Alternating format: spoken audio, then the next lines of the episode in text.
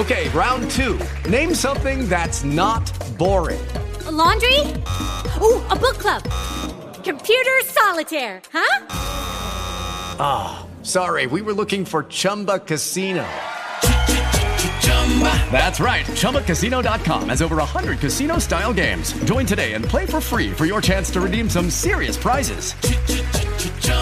ChumbaCasino.com. No purchase necessary. Full prohibited by law. 18 plus terms and conditions apply. See website for details. Blog Talk Radio.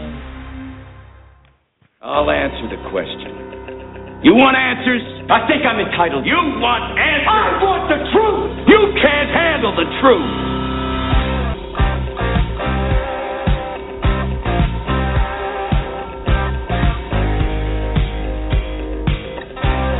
You've heard about it. You've read about it. You've talked about it. And now you found it. This is Alan Smith Ask the Trucker Live on Blog Talk Radio, the largest radio social network in the world.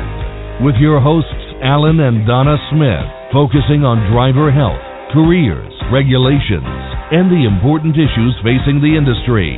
It's time to shut down that big rig, sit back, and come join the conversation. Ask the Trucker Live begins right now.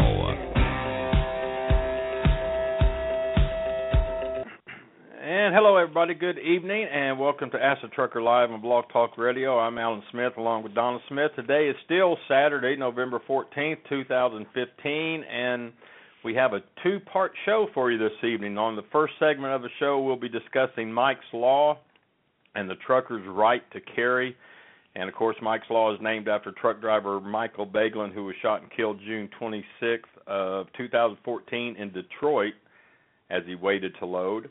And uh, Mike's Law, of course, is a uh, proposed bill which would allow those who work in interstate commerce to legally carry in all states, including the anti-gun states such as New York, California, Illinois, and New Jersey, and we'll discuss how Mike's Law is different than the NRA's proposed national uh, reciprocity legislations. And is the NRA supporting Mike's Law? We'll hear from that. Our guest, of course, is James Lamb of the Small Business and Transportation Coalition. He's a founder and chairman. He is the author of Mike's Law, and uh, again, the Interstate Commerce Right to Carry bill, and is presently challenging the NRA to use the Commerce Clause of the U.S. Constitution to get all Americans a right to carry firearms in every state. And Mr. Lamb is no stranger to trucker issues, as he has been actively involved in advocating truckers' rights, such as the sanctity of sleep and filing a police misconduct complaint with the DOJ when driver Kenny Capel was woke up during his man, mandated uh, rest period. So um, that will be the first segment. The second segment, we will be explaining and discussing the Denham Amendment, which crept into the House Transportation Bill, what it is, who introduced it, and why, and uh, this is something truckers need to uh, wake up and be very aware of. If if this uh, amendment going to compromise trucker wages and how they are paid, we'll be discussing the Denham Amendment with our guest Aashish Desai of the Desai Law Firm out of the state of California. He is an attorney and advocate and represents professional drivers and has been doing so for a quite a bit time. So Donna, Donna's going to be a pretty fast moving show here. So uh, I know we've got a lot to cover.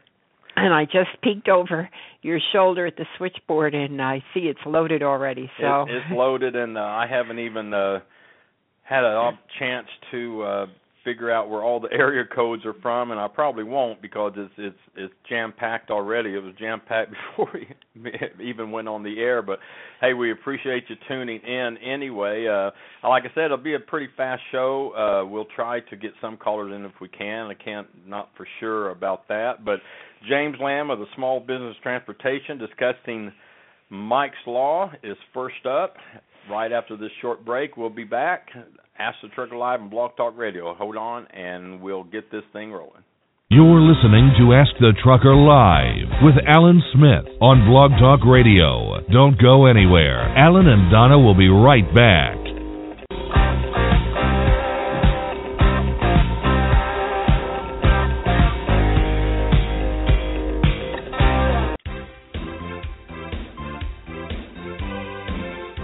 Hey everybody, Alan Smith here. Have you been driving a big rig for a while now and considering starting your own business as an owner operator? Well, Lone Mountain Truck Leasing offers the best lease purchase plan in the industry. With a small down payment and monthly payments around $1,000 or less, you make the monthly payment and when the final payment is made, they hand over the title. It really is that simple. There is no big balloon payment at the end, and secondly, the truck is yours, not a lease plan under one trucking company. So if becoming an owner operator is your goal, do it the right way. Do it the best way. Contact Lone Mountain Truck Leasing on the web at lonemountaintruck.com or give them a call toll free at 866 512 5685. That's lonemountaintruck.com.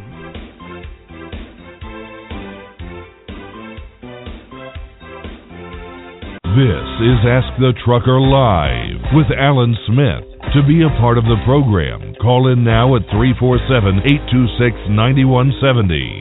Skype users can call in by clicking on the Skype button on our show page. To be a sponsor of the show, email Donna at info at askthetrucker.com. Now, back to the show.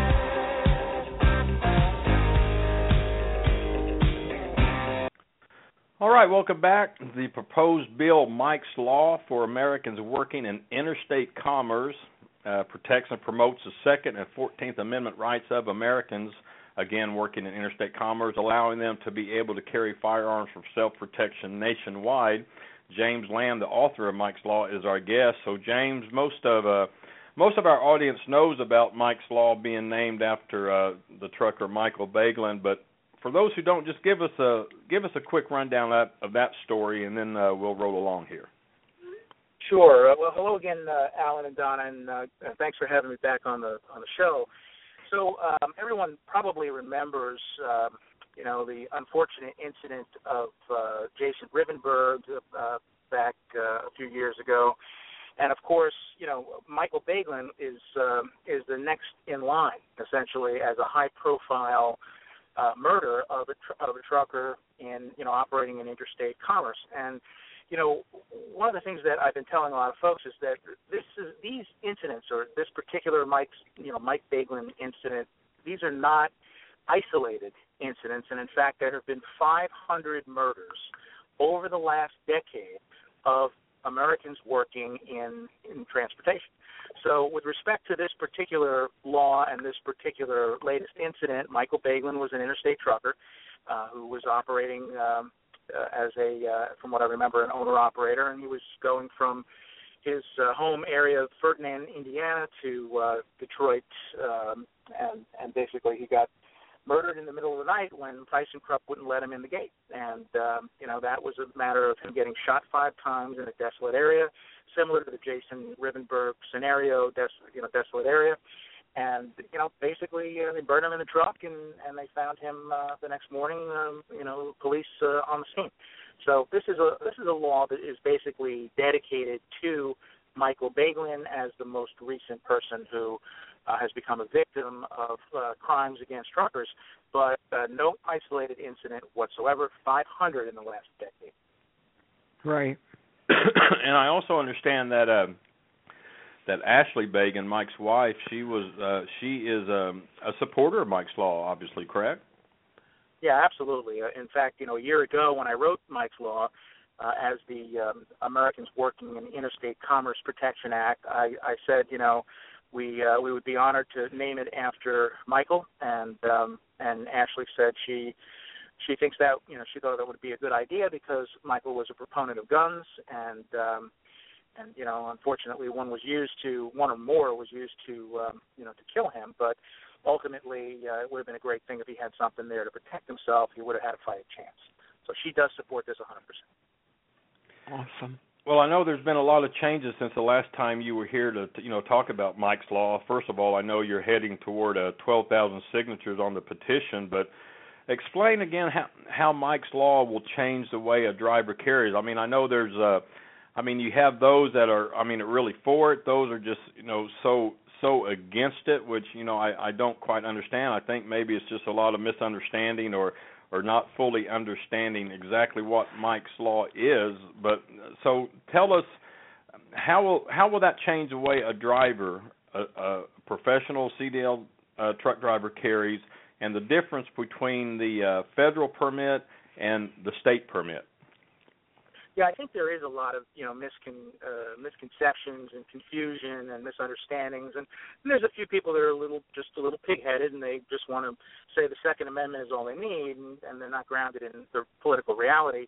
But um, basically, what Mike's Law does is is it creates a federal business carry permit. And you know, we worded this specifically, although it's been dubbed as the trucker gun bill, and of course would definitely apply to interstate truckers you know, this is a, a more expansive type of a bill that would cover anyone that's an American that's working in interstate commerce. And you know what we're trying to do here, and there's a lot of different definitions of what interstate commerce really is. We're trying to go for a more broad, all-expansive type of a, uh, a definition rather than just transportation of you know people and property uh, to basically, you know, trying to stretch in the whole consumer element of it. But the bottom line for this particular bill is that it's intended as a business carry permit, similar to what you know some of the states currently issue. You know, New York is a, a state I bring up all the time, and you know they are obviously a, a very, um, you know, what I would call a anti-gun state, what they would call a pro-gun control state, and and it's very difficult to get a carry permit in New York. I used to live in New York and I actually had one as a, a private investigator um, for a while, and you know I, I was only able to get it because of that business purpose. So it's it's mimicking you know the state type of permitting system for a business purpose. Now, what it doesn't do is it doesn't set up a mandatory national database, and it doesn't set up a you know um, yeah, any type of uh, restrictions on any existing state permits. So, in other words, you know, the states would still be free to issue permits that regulate firearms within their boundaries, point to point, you know, within their states. Uh, if your state gives you a permit to carry, like like we have here in Florida, Alan, I know you have one, I have one. Um, Donna, I wouldn't be surprised if you had one. So, you know, we're we're all kind of you know coming from the same standpoint of a state that's friendly towards guns, and you know, in a state like that, you know, we would still have our permits. It doesn't it doesn't make our permits obsolete. If you're in one of those states where you have the right to open carry, it doesn't change that. If you're in a state where you don't need a permit, you know, it doesn't change that. It's not about creating gun regulations. And I got to tell you, I'm I'm thoroughly like flabbergasted over the last couple of weeks since we issued our latest uh, press release and started chatting with uh, you know folks publicly on Facebook about the NRA.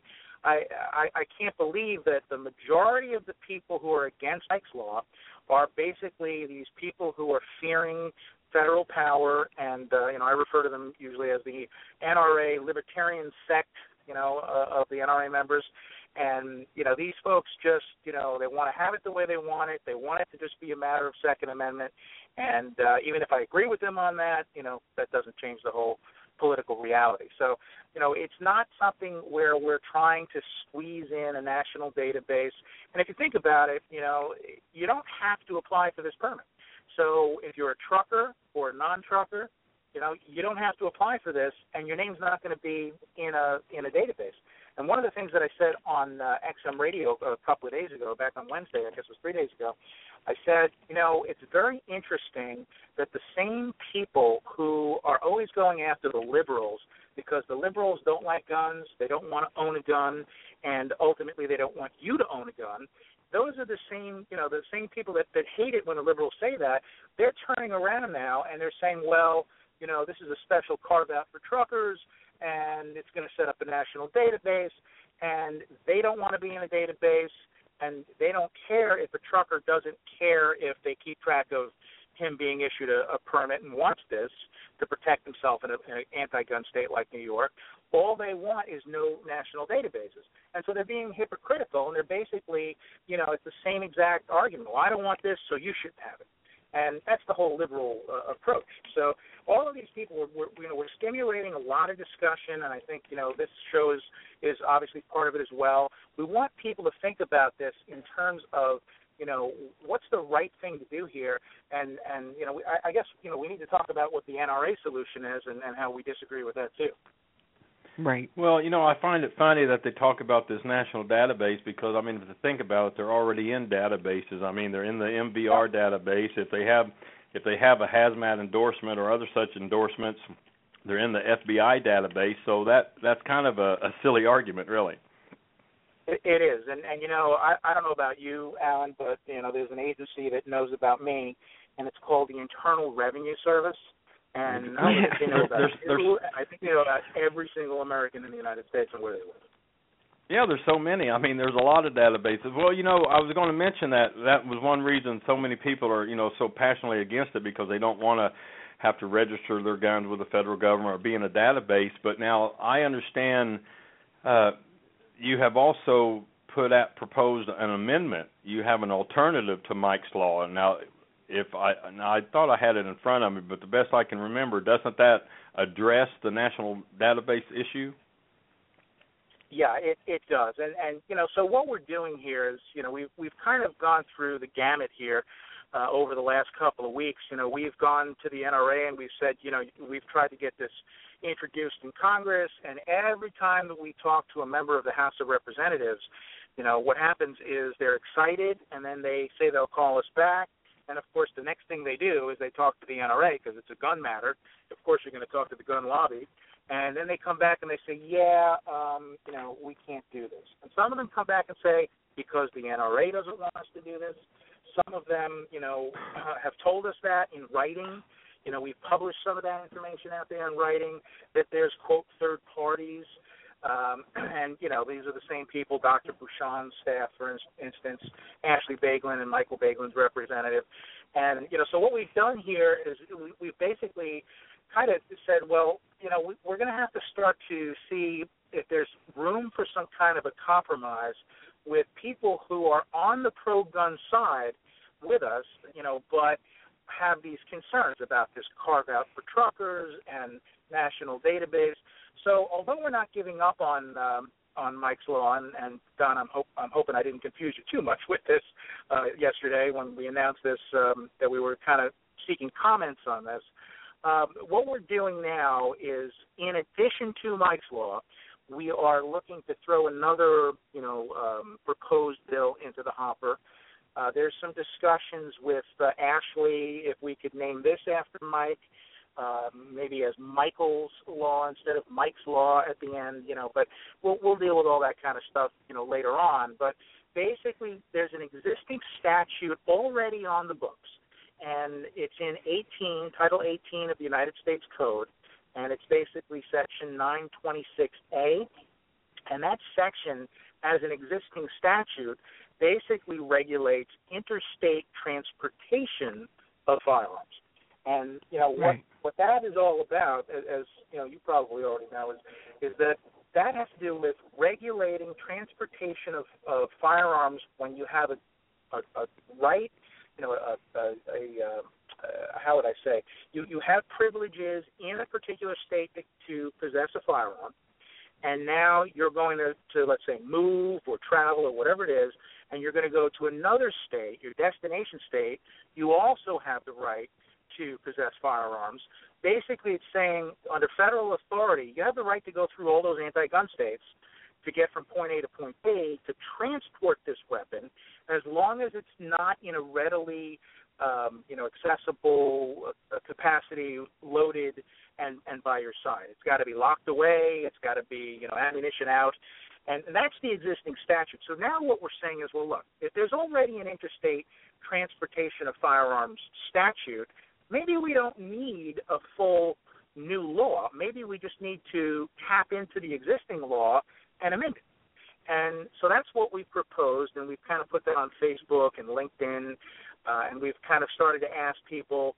You know, uh, we're, doing this very informally at the moment. This is a very rough draft, and we basically said, "What do you folks think about this?" And lo and behold, you know, when we start to change this around, and maybe real quick, I'll, I'll read the applicable uh, provisions for you uh, you know, to kind of make sure everybody understands exactly what we're talking about. Lo and behold, people are now all of a sudden joining us and these are the people who are worried about national databases and you know carve outs because now it applies to everybody. And we have a hook, you know, we're the Small Business and Transportation Coalition. You know, we're not a gun trade group, but you know, this is a trucker issue and this is a transportation statute. So we kind of feel like, you know, we're on the right uh, turf here. And so what this basically says is any person who is not prohibited from possessing, carrying, transporting, shipping, or, or otherwise receiving a firearm shall be entitled to carry on his person in a loaded, readily accessible capacity and transport a firearm for any lawful purpose from any place in any state to any other place in a different state in accordance with the Second Amendment to the United States Constitution. And what that does, again, is it ties the federal government's um, authority, it ties it into the federal government's authority to regulate interstate commerce under the Commerce Clause. Okay, well, I'm, you know, hi, hi, James. Um, I'm reading the two, uh, you know, the alternative and the the one, the statute that the way it is, and I don't see where it would be just for truckers or people in interstate commerce. I mean, are you saying that that it the whole um, statute would be re- revised, or is it an amended? Or how how are you doing this? Well, it looks like out, the way I see it, it looks like it's going to apply to everybody, not just truckers. Is that right? Yes, yes, that is correct, and that is our intent. So you know that addresses the issue of well, this is a trucker you know uh, carve out bill. Why why should truckers be able to carry and not me? You know, kind of a mentality. So that's exactly what that is, and we're intentionally doing that. So what we've done, if you you know if you folks go to Facebook and you go to LinkedIn and you get to our SBTC Small Business in Transportation Coalition pages uh, and groups, you'll see that what we've done is we've said, here's our proposal, and it's against the existing language in the statute. So it says, here's what it says now, and here's what we propose it be changed to. So yes, it is exactly that. It is not a trucker bill. It's a more all-inclusive bill. It's still about transportation of firearms. So you know we're still in the in the the, the ballpark, but you know, and it would apply to truckers and any other American. But we're basically doing the expanding that um, you know that we were basically saying would eventually happen if you know we were to only go with Mike's law and then you know get Mike's law in place and then try to expand it after it's law. So this kind of cuts to the chase and says, well, let's just do it from the onset. Truckers will be covered by this, and we'll get less resistance from people who are worried about you know national databases and and carve outs. And who would you go to to you know present this? Um, is this this isn't a bill? This is actually changing something that's already on the books. So who would have to do that? Who do you go to? Well, it would it would still be a um, a bill to amend another you know law essentially. So okay. much like your okay. second you know your second your second um, topic tonight is the Denham amendment. Well, this would be an amendment to an existing statute as well. Okay. Okay, that's uh, that's what I was wondering how you're going to do that. Okay. Well, um cuz I know um the NRA has like four bills out, you know. We were looking uh Alan, do you have that info in front of you? They've got um Yeah, they have uh, I mean this whole thing Mike's law, I mean all of this really is very, very simple. I mean it's really targeting the the reciprocity laws. And N- NRA has four reciprocity uh, proposed bills right now. And from what I can see, although they have you know a lot of co-sponsors, they they're not really going anywhere. I mean, one in particular I know um, ha, has been ongoing for like ten years. They have HR 402, HR 986, HR 923, and S 498, and um, introduced by representatives in Florida, North Carolina, Indiana, and Texas. So reciprocity laws that's a big thing here. So they have four proposed bills. You have Mike's law.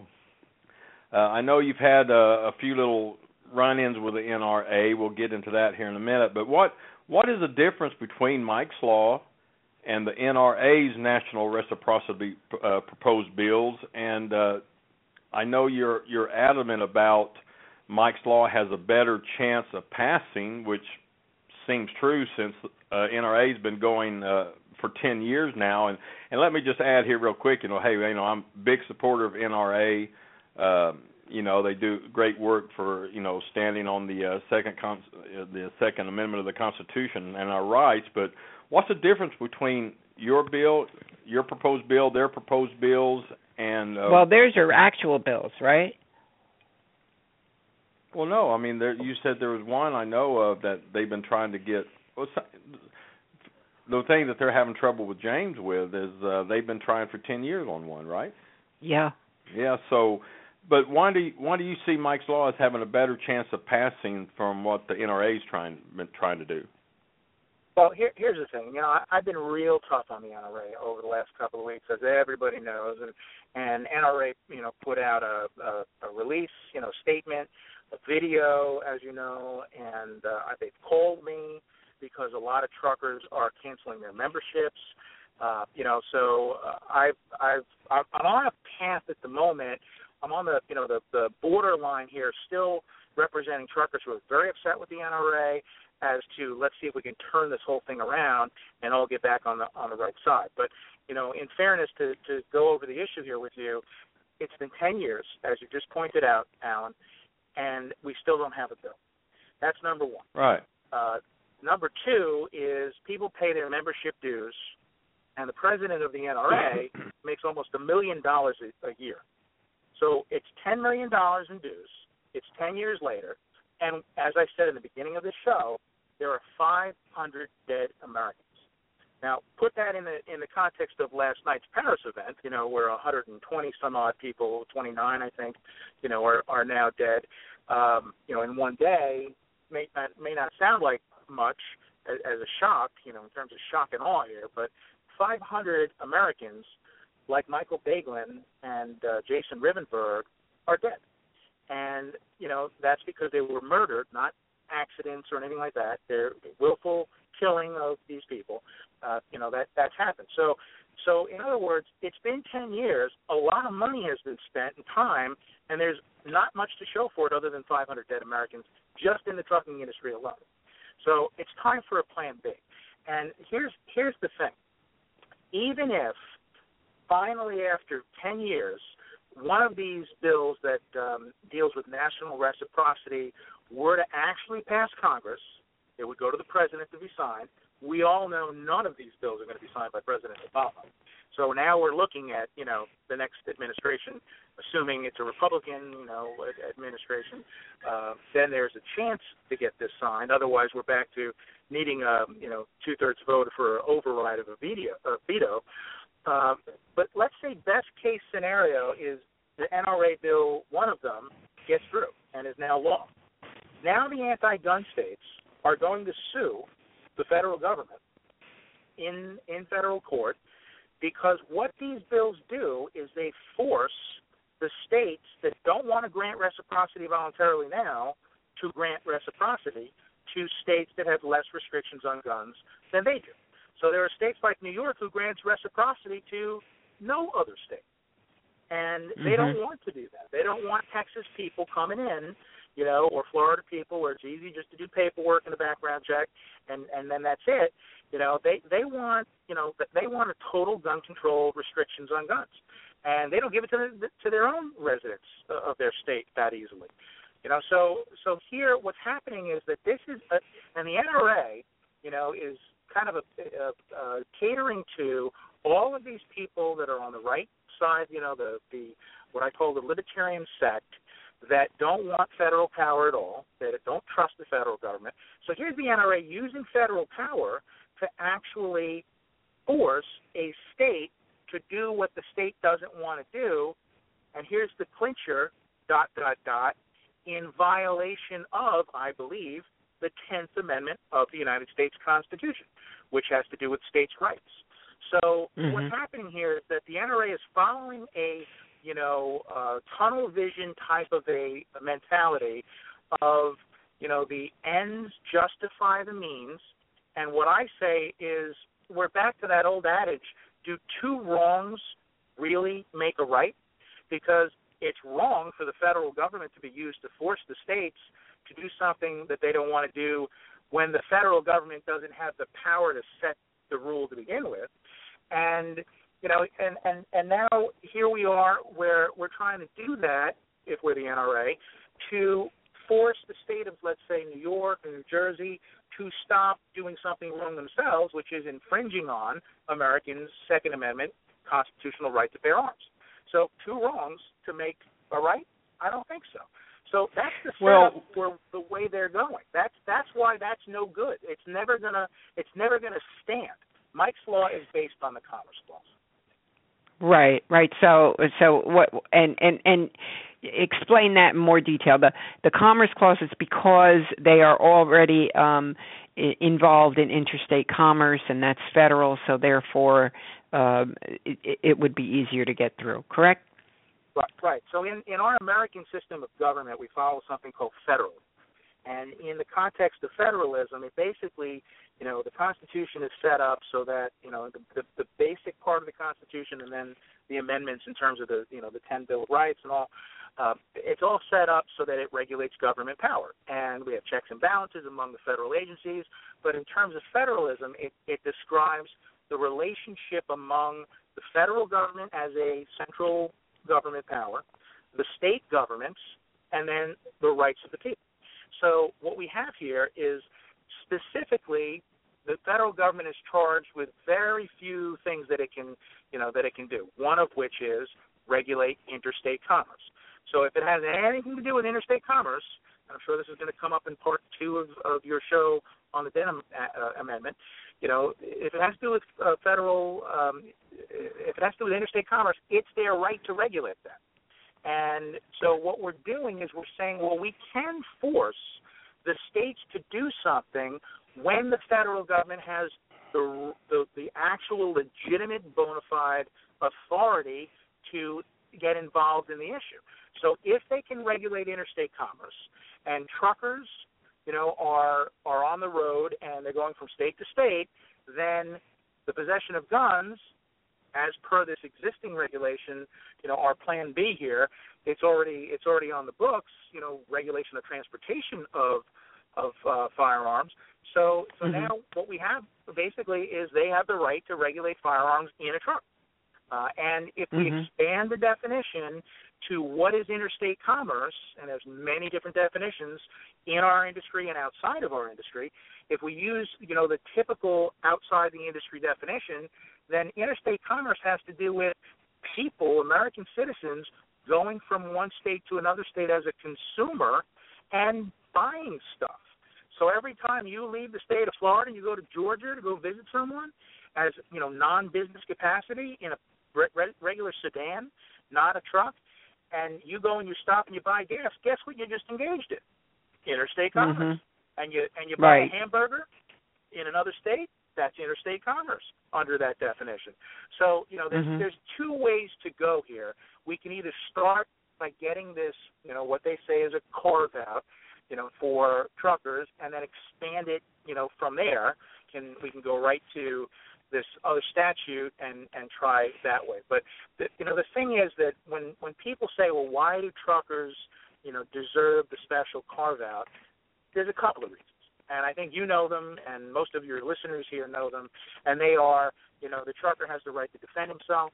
He's sleeping in a in a sleeper berth in a city. There's unsafe parking. All these things we've been talking about now for years.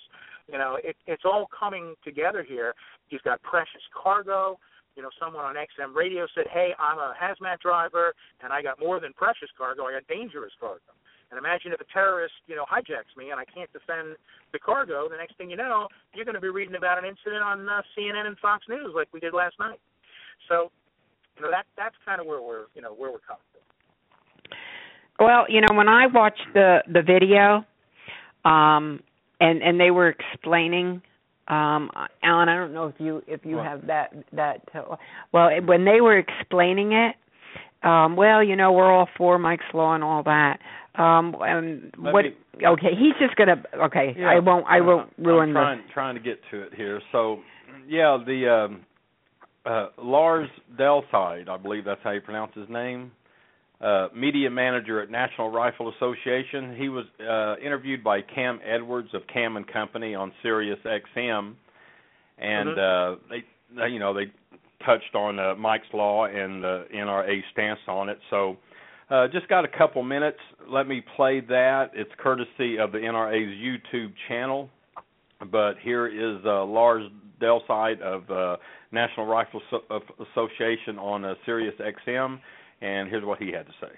Well, we uh, we got a notification the other day that the Small Business and Transportation Coalition were challenging the National Rifle Association to protect and promote uh, truckers' gun rights, and making a claim that we were blocking some bill that they had come forth, and that is the furthest thing from the truth.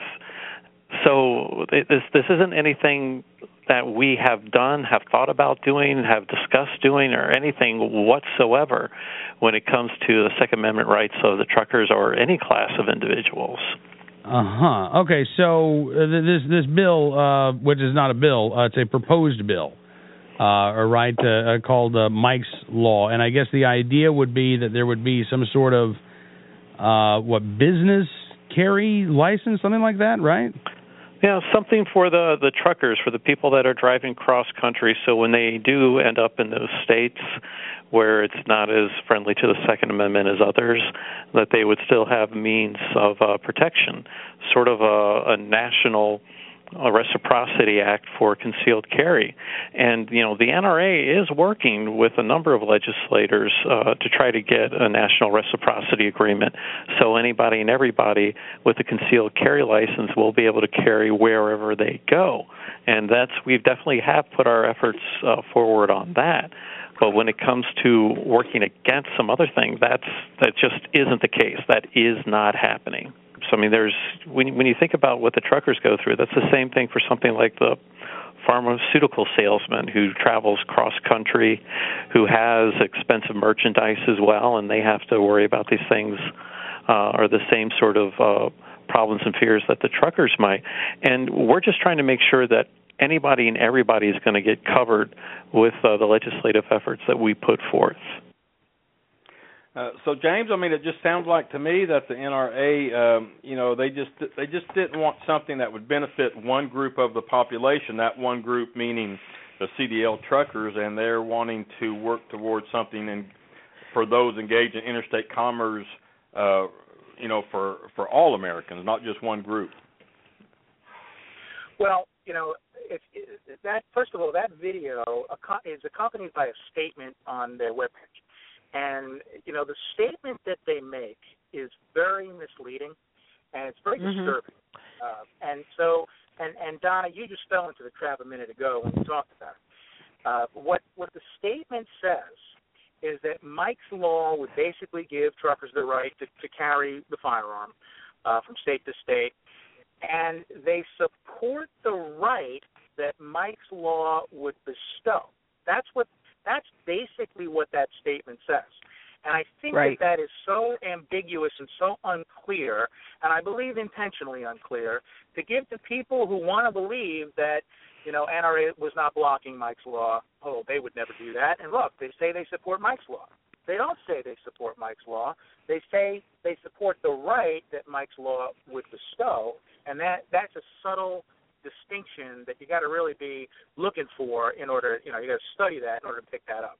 So they, you know, if you ask them, do you or do you not support Mike's law, and you make it a yes or no question, you're not going to get the same, you know, nonsense that, that they. Well, the other thing I noticed in the um in the audio was that they said it was a business uh carry and that was also kind of vague ambiguous because they didn't mention the commerce clause and that it was based on you know uh the the, the interstate commerce and you know they didn't explain that distinction so it, it was it wasn't really clear yeah, and and what they what they also talk about a little bit, if you listen, you know, to that again, it would you you'd pick up on how uh, they talk about, well, Mike's Law's not even a bill. How can we be blocking it because it hasn't even been introduced? Our whole char- charge is that they are blocking it from being introduced. And I can tell you, we have it in writing. from certain people. We have it. Uh, they told us over the phone when we've asked them. You got to remember, we've been trying to do this for a year now, and we've gone to many, many people. We've met with people in person in Washington. We've done phone calls. You know, we've we've done a whole bunch of things, and we have Senator Rubio's people in the Senate ready to go. But when it comes to the House, every single time that we go to somebody who's pro-gun, then what happens is they're concerned about their NRA rating. And so either the NRA tells them not to do it, or they ask the NRA, hey, you know, what do you think of this? And they tell them what they think, and it's not positive um, you know, from our standpoint. And then they say, well, I better not upset the NRA because then I'll lose my rating and the, my political action committee NRA funds that they send me for my campaign and blah blah blah. So you know that that's that's the first thing. The, the second thing is you know we we've had meetings where we've actually been scheduled to have a phone call with you know a, a staffer who's going to have the NRA in their office. The NRA gets there, and the NRA then says, "Don't call James." Because we don't even want to talk to James. And so we don't we get cut out of the meeting and they say don't sponsor this bill.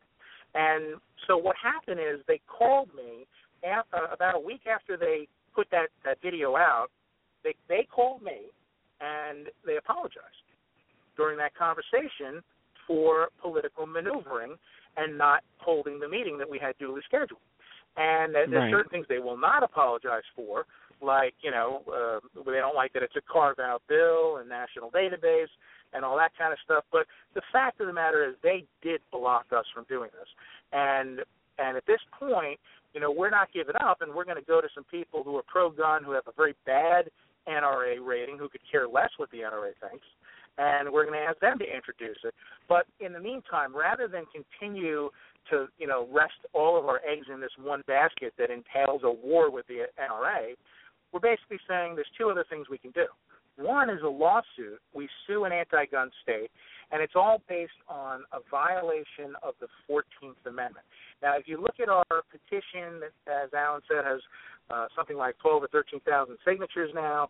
You know, basically, the petition sets everything up as this bill is needed because what's happening right now is a state like New York allows a citizen of New York to possess a firearm in their home. They don't let them carry it outside in public, but they let them have it in their home, and they call it a residence premise license or a target license.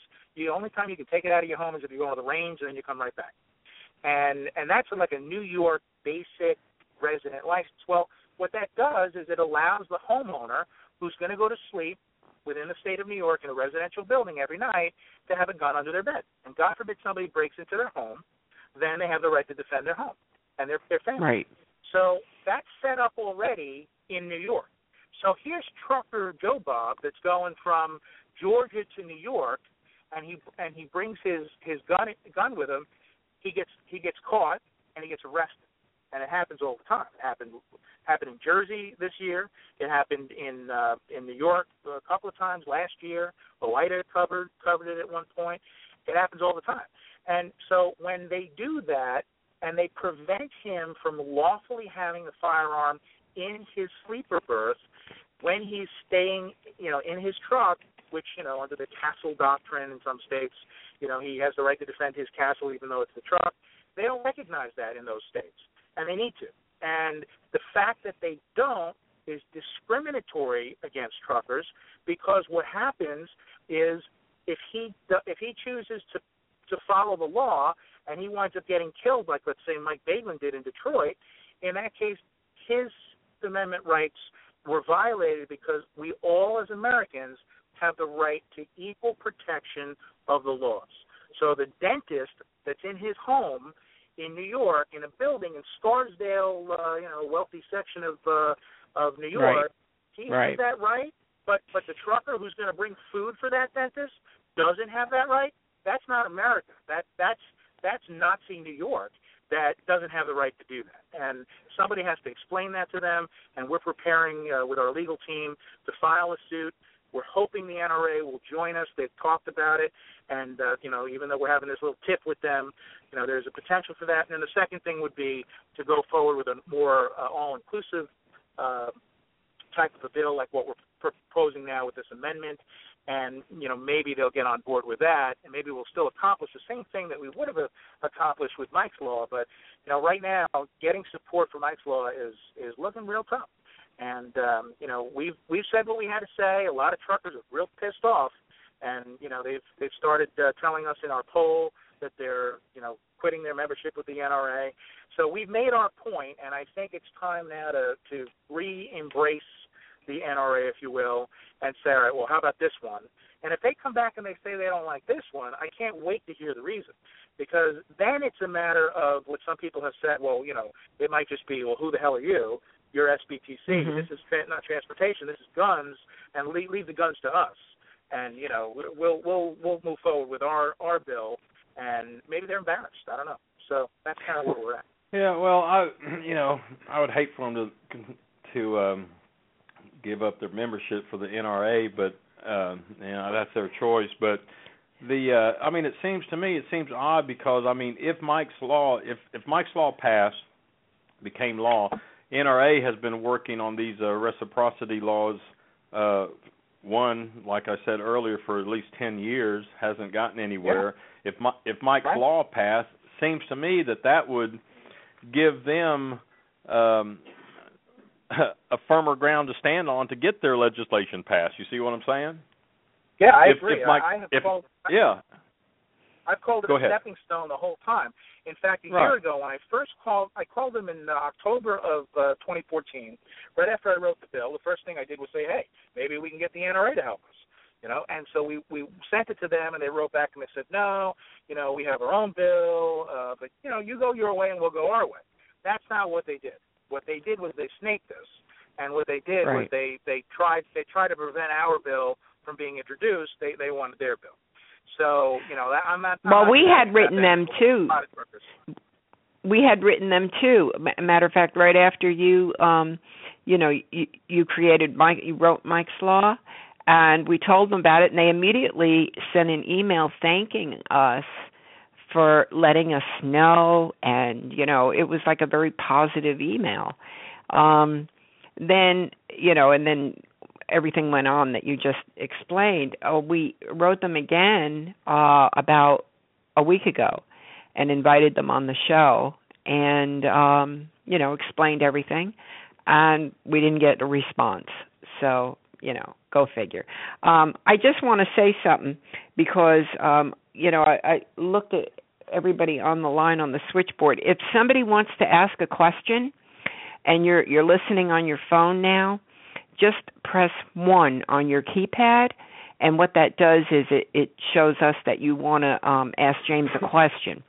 Uh, the other thing is for everybody who's listening online, if you do want to um, ask James a question, uh, dial in three four seven eight two six nine one seven zero, and again press one on your keypad or else we don't know you want to ask a question. It used to say that on the recording when you called in and they stopped doing it. So, yeah, um yeah, and this segment's winding down here too. You know, I, f- I found it interesting, you know, there's um Congressman Paul Tonko of New York along with uh, Hope Rivenburg, uh, you know, the main forces behind Jason's Law, named after, you know, murdered trucker Jason Rivenburg. I found it interesting that the congressman for the Boeglin family, Dr. Bucshon, uh, is not willing to support uh, the bill for Mike's Law. I mean, I found that odd. Do you uh, have anything on that? Well, I I found it odd as well until I looked into you know the relationship between him and the NRA, and he gets two thousand um, dollars every election cycle, from what I recall, from the NRA Political Action Committee for his campaign, and he is the co-sponsor of their one of their reciprocity bills, and you know he's got a A rating from NRA, and so basically when it comes down to doing what the NRA says versus upsetting the NRA, he's positioned himself, especially in Indiana, which is a high NRA, you know, membership state from what I understand. You know, he doesn't want to lose NRA members. And what's happening here is that, you know, there's there's something like five million. They say it was 4.5 a minute ago, but they say it's now five million NRA memberships in in the United States. There's almost nine million Americans working in uh, transportation. So you know, uh, 3.5 to 4 million of which are drivers. So you know, we're at that point now where it's you know, well, we've got more trucker type people than you've got you know NRA memberships and most of you know our or, or many of our truckers are probably NRA members. So we have a lot of mutual people here that we're dealing with. And what's happening is they're they're listening to these people who are, you know, the right wing libertarian sect who are fear mongering about federal power and the government coming to take your guns and and you know they're paranoid. And I, I told people, I told Mark Willis on XM Radio uh, on Wednesday, I said, let's all be real here. If the if the the, the liberal Democrats actually ever came for your guns, that would spark a civil war in this country. Americans are not going to mm-hmm. give up their guns. You know, that's what, and we've done that already, and that didn't work out too well. So let's, you know, let's be realistic. If, if the people who are afraid to call the people who killed people last night in Paris Islamic terrorists, who are all the way over there across the Atlantic, if they're if they're you know not afraid of of, of those people, you know, then aren't they going to be afraid of, of their fellow Americans who are going to pick up arms uh, against a, a gun take? You know, that that's that's kind of where we're at. Well, you know, I, I one another thing. Now the the NRA has those four bills that I saw. Um why why can't there just be one more bill? I mean, why does it have to be an and or? Why can't everybody just support one another and which whenever one flies um just gets passed because you know it's a win for everybody. I, I mean, I, I guess that's how I see it. Has, has anybody brought it up like that to them? Well, Donna, look, I mean, this is this is a, a matter of money for a lot of people here. I mean, like I okay. said, the the president of the NRA makes a million dollars a year, almost nine hundred thousand dollars a year. As SBTC chairman, you know what I pay myself? Nothing. I'm a volunteer. You know, this isn't about money for us. This is about truckers' lives. This is about having to make another phone call to an Ashley Boeglin like we did last year, and what we had to go uh-huh. through emotionally, what she had to go through emotionally, what the industry had to go through emotionally. You know, we had a trucker shot a couple of, of weeks ago, and regardless of whatever the hell he was doing, you know, the bottom line is that this happens all the time. You know, truckers are getting shot. So, you know, and and they're they're not only truckers, they're Americans. And so we're at the point now where if we have to you know, go down the second road that's more conducive to getting support from, you know, people in the NRA and, you know, people who typically are members of the NRA that are from that libertarian side. You know, there, there there's nothing we can do to change the liberals the way they feel about guns and the libertarians that that say the Second Amendment is my right to carry. It's not in New York. It should be, but you're going to get arrested if you carry, and we're trying to prevent arrests and deaths. So you know, well, it really becomes a matter of can can we get the NRA now to come onto our side and adopt our bill as a mutual partnership bill. You know, their national reciprocity. They want to keep trying that. Fine. We want to keep trying Mike's Law. Fine. But let's do a third plan. You know, and, right. and instead they, they they only have a plan A. We've we've offered Plan B.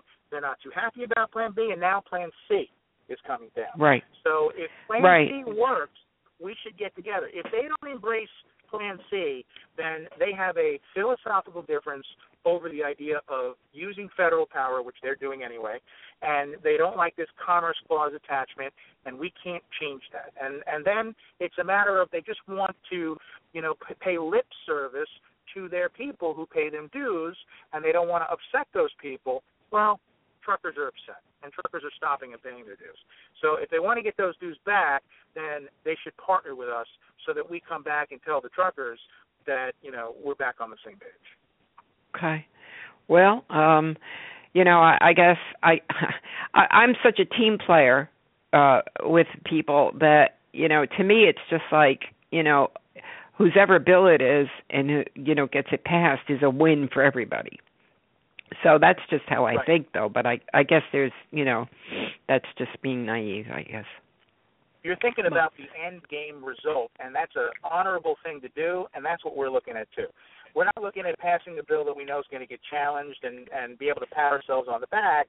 We want a bill that goes through, that becomes law, it sticks, It's grounded in the Constitution and the federal government's right to act and and that's going to be the end of it. And a trucker then has the right to go into the state of New York and and either based on a Mike's Law bill or this Plan B bill that we have, he he can basically tell the state of New York to have a nice day because he's federally protected. Okay. Well, um, I tell you what, we've covered a lot tonight. I'm still getting over a cold. I'm sorry. Um, but we sure did go get over a lot tonight. Um, I didn't think we were going to get through all this. Yeah, well, James, where can uh, where can people go to uh, learn more or get involved uh, in in the uh, Mike's Mike's Bill uh, cause? Well, the best thing the best thing to do is to follow us on social media at this point. I mean, I, we've been advertising about this heavily, and you know we'll probably find you if you have Trucker in your your profile. Uh, ads are being served to you on Facebook. So, uh, but uh, if you want to, you know, just go to our Facebook page or go to um, LinkedIn. Just find us as Small Business in Transportation Coalition. Uh, our website is www.smalltransportation.org. And uh, if you want to look at the text of the Mike's Law bill, uh, we have that up, and that is uh, www.mikes, plural, Mike's Gun Law org. And very shortly uh, after we finish our uh, comment period here and our legal review uh, with our attorneys, uh, we'll probably re- uh, put out a proposed uh, revision to the Interstate Transportation Firearms Statute, and you'll see that soon as well. Okay. And I'm going to put these links up on the on the, the the radio show page on Blog Talk Radio, so they can get there too. Okay. All right, James, sounds good. Uh, we will keep in touch and follow you and see how it's all going. Appreciate you coming in and joining, uh, spending some of your time with us on Saturday. All right. Well, thanks for having me on again. All right. Hey, thanks, James. We will see you. Okay, James Lamb of the Small Business Transportation Coalition about Mike's uh, Mike's Law. Uh, I tell you what, coming up next, our next topic going to be about the Denham Amendment, and this is something that uh, truckers uh, really need to uh, be aware of. My understanding, Donna, is uh, one of our friends on our social media even contacted OOIDA about the Denham Amendment, and they weren't even aware of it. And that's what I heard. Now, of course, that was uh, that was uh, a couple of days ago. Right. So, um, you know, they might very well be aware of it right now, especially with all that we've been putting out about it. We've got uh, videos and all kinds of things going on. So, um, but you know, I'd be curious to to know what they think. Yeah. Well, the Denham Amendment it was slipped into the House Transportation Bill, which was approved November 4th. The amendment was introduced by Representative Jeff Denham from Turlock, California. He introduced a legislation which could substantially reduce the amount truckers are compensated and eliminate their right to take breaks under the laws provided by their state.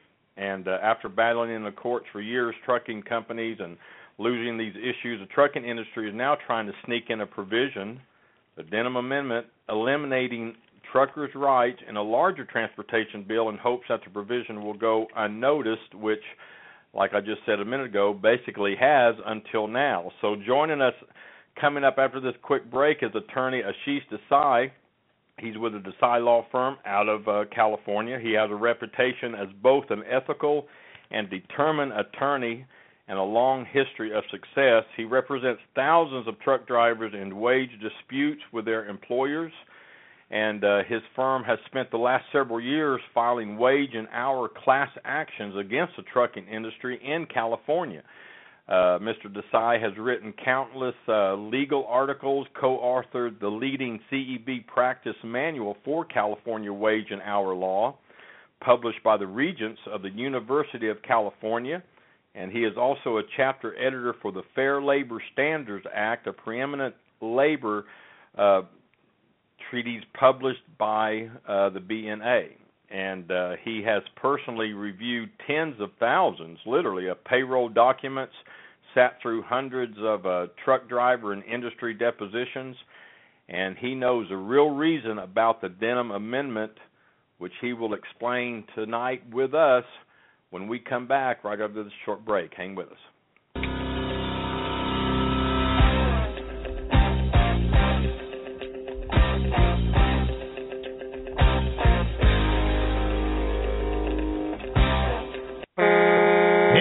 Truckers? Are you looking for deals on trucks, trailers, parts, or equipment? Or maybe you need to sell something truck related? Well, there's a great spot on the web where truckers deal with other truckers. No middlemen involved. That's why we call it trucker2trucker.com. There's no charge at all for looking, and if you want to place an ad for what you're selling, it's just $19.95, and it runs till it sells. So whether you're buying or selling, it's time to log on and take a look. trucker2trucker.com. Check it out. That's trucker2trucker.com. Hey everybody, Alan Smith here, and I want to tell you about TruckerLawyers.com. TruckerLawyers.com helps drivers with their legal needs, and they specialize in workers' compensation, trucking accidents, employment law, and other areas. TruckerLawyers.com arms you with important information regarding workers' compensation and your legal rights, and they are also available to help you find assistance for additional legal issues. This includes determining how to get you the best benefits possible for your situation. The website website, truckerlawyers.com, is a resource where you can learn more about your legal rights as a driver. Feel free to continue the social media conversation by liking them on Facebook at www.facebook.com forward slash truckerlawyers and follow them on Twitter as at truckerlawyers. Call them to talk through your questions at 1 800 736 5503.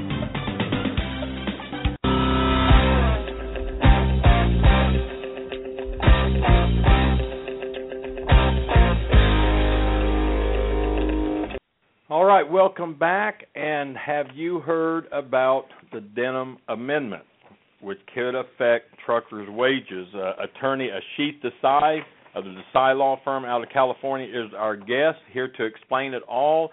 Uh, Aashish, welcome to the show. Glad to have you. Appreciate you uh, joining us this Saturday evening. Hey, Alan. Hey, Donna. How are you guys doing today? Hey, great. Doing great. good. I'm trying. I'm trying not to chuckle here because Donna's computer Donna's computer Yeah. just went black, so I don't know what's going on I on know. over there. He- He's watching me panic over here. Oh, All it's right. live radio. You guys are pros. oh yeah, yeah. We we get through it one way or the other. Well, listen, this is your first time on our show. We're glad to have you. I appreciate you out there in California, and and uh, like I said earlier, you have done a lot uh, with truck drivers' wage disputes out in California. Now, a lot of people have not even heard of this Denham Amendment. Uh, many of the organizations out there. I mean, I think there's still a lot of truckers that have no idea what this thing is, but this is something that truckers need to wait. They need to listen and and really focus on this thing because this is a big deal. So I'll just ask you straight out what what is the Denham Amendment? Well, you know, rather than give you a legal definition and read what it is, it's a very Uh-huh. simple thing. It means that truck drivers will earn less money. Period. That's what it's going to do. It's it's go and uh, and I'm happy to answer questions as we go through this. But what it does is it most truckers know how they get paid. They get paid by what's called a piece rate basis, which means they get paid by the activity.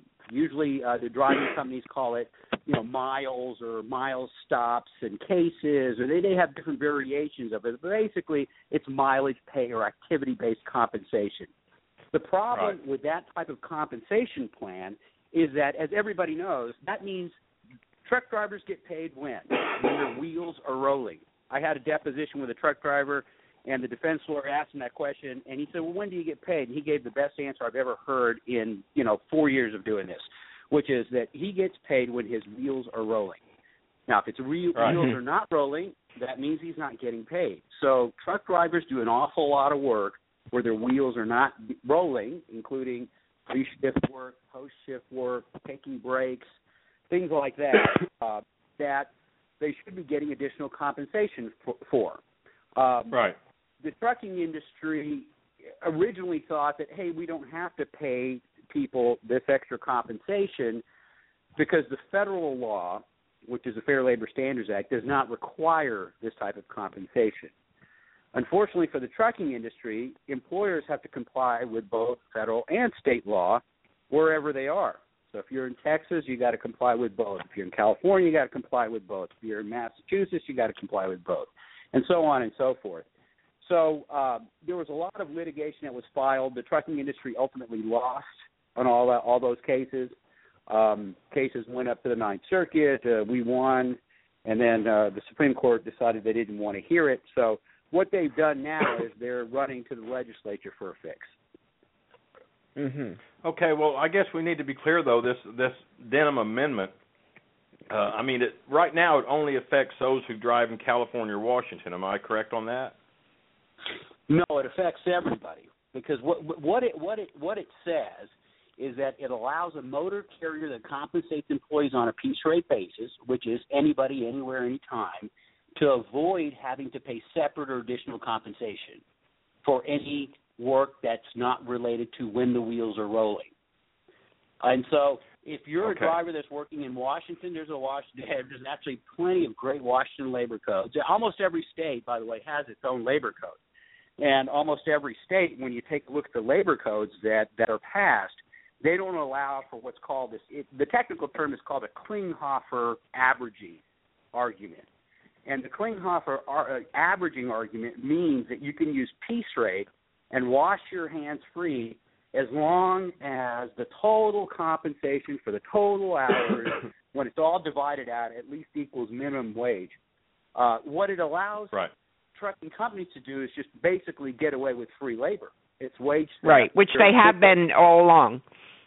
which they've been doing all along. And if you talk to truckers, and and and as you mentioned, I have talked to more truckers, not as many as you guys, but I've talked to truckers in deposition settings and all kinds of areas where they've been saying, "Look, this is what happens." They're, it's almost like they're used to it now.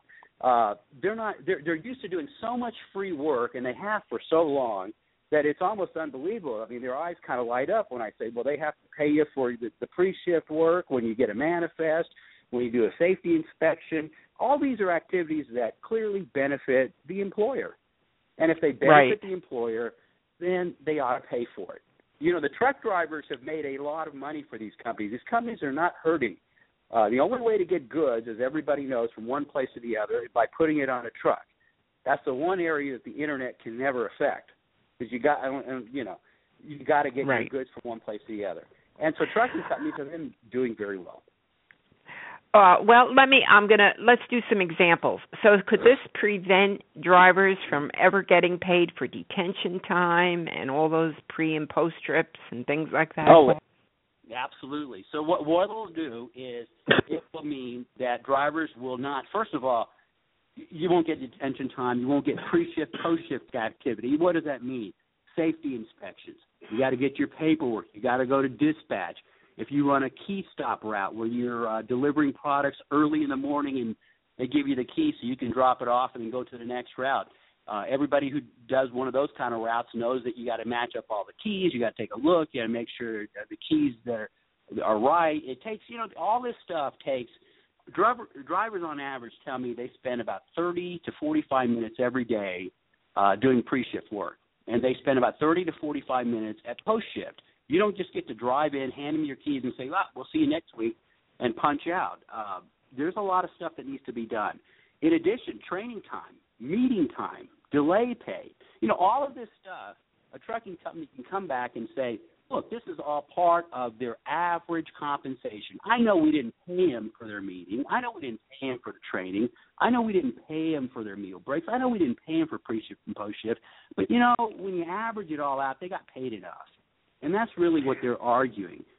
And I'm, Right. I'm arguing that's not good enough. No other industry gets away with this kind of stuff, uh, or very few industries that I know get away with this kind of stuff, other than you know very exploitive type industries. But you couldn't do this if you ran a law firm. You couldn't do this if you uh, ran Walmart. It- You have to pay Right. people for every minute that they're working for you. Now, why should it be any different for truck drivers, who we all know are very hardworking people? Right, uh, and o- only only in the trucking industry. And the reason I said in the beginning that this is something that truckers need to really open their eyes to and really really grasp here is because I mean the amendment is not in the Senate bill, but the House and Senate will be attempting to finalize the highway bill before November 20th. Well, today's the 14th, so I mean this thing this thing is coming up. So, and and as you said, Aashish, it it, it can severely impact their wages. And you know, we oh, Donna, we ought to say the Part B of the amendment. I mean, and that's a clause that is so alarming. Did you want to read it? Mhm. You want me to read it? You Real you quick, can or- you go ahead and read it. Okay, this is a clause that is most alarming here in, in Part B, it, and this is what it says. I'm quoting.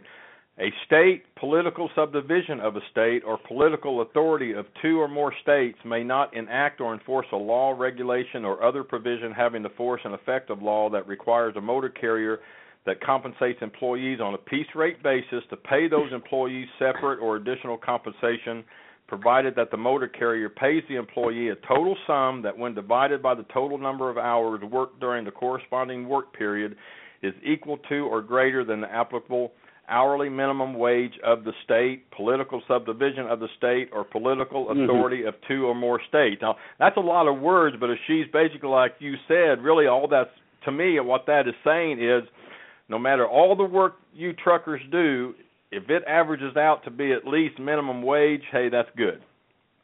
That's good enough. That's exactly what it says, and no other industry would be able to get away with that.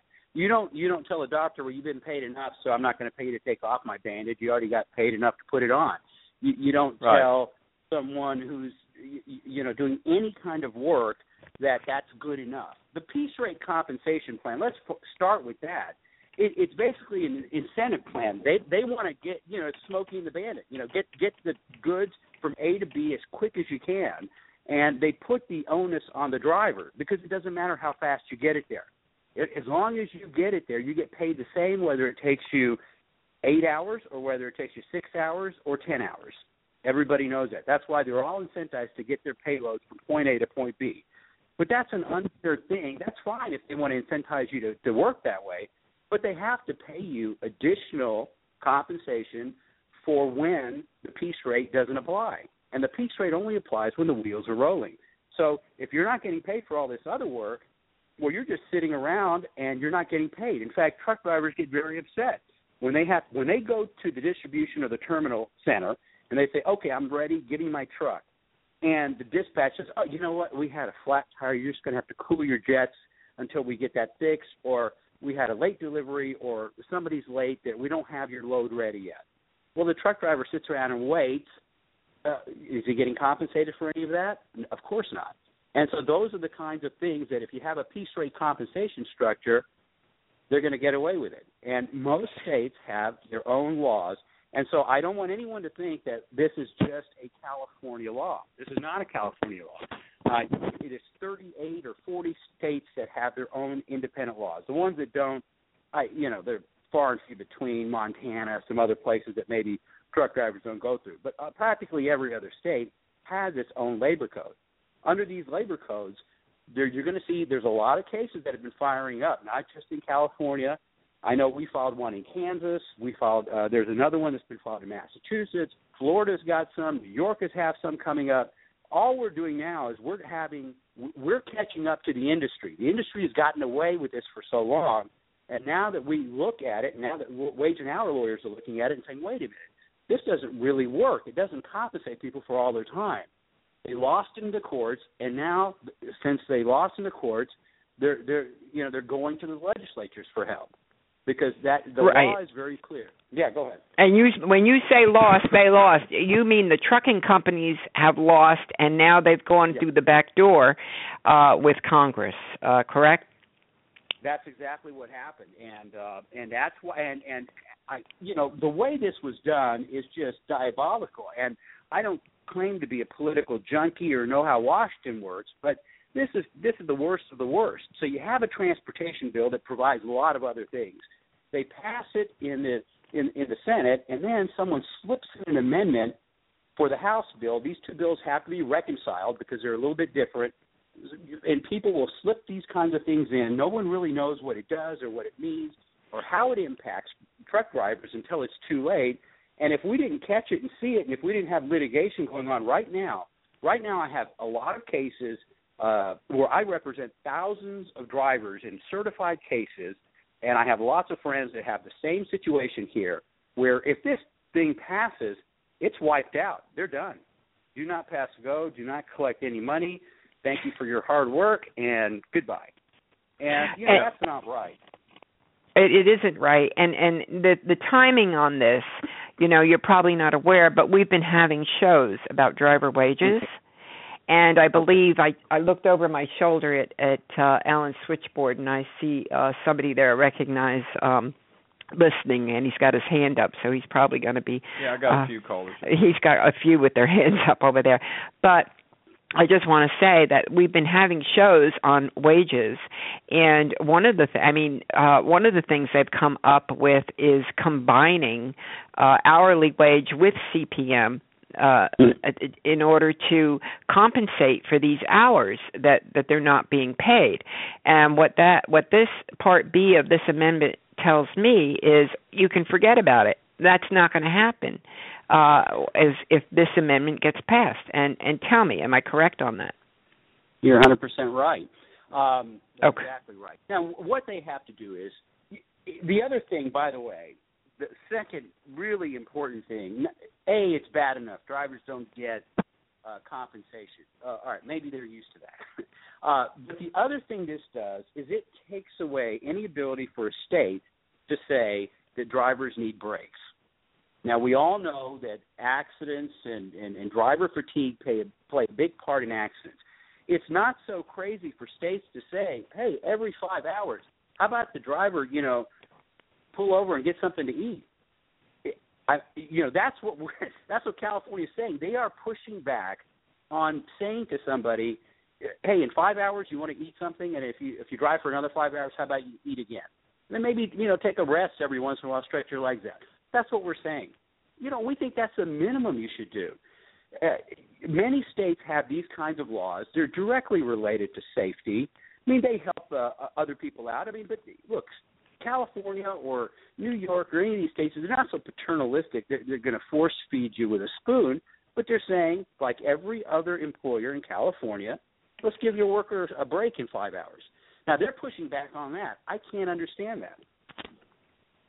And and now just so everybody knows, and when they do have them take the break, they're they're paying them for that break, and and and that's that's the difference because a lot of drivers aren't aren't used to you know getting paid for breaks.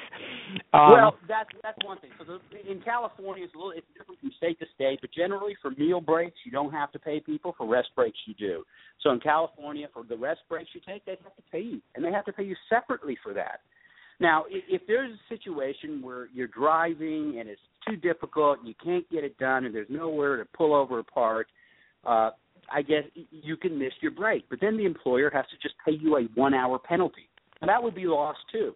An employer can do that very simply. He can say, hey, we, you know, Donnie, thank you for driving this route. It's going to be a little tough. Why don't you take your take your sandwich with you in a cooler and then eat it on the way? We'll give you an extra hour of compensation because you're going to have to eat your lunch while you're driving. But thanks a lot for doing that. Instead of being honest and upfront, what they do is they pressure drivers into lying on their driver logs and then saying that they took their meal breaks because they they have the schedule so tight. They've got sometimes I've seen up to 15 or 20 deliveries per day. And you can imagine when you're doing that in a lot of traffic, you're looking at a very long day, and you better not run out of hours of service because if you run out, they're going to go to the next guy down the list and say, "This guy can't be trusted. He doesn't deliver on time. He must be goofing around." And so, right, right.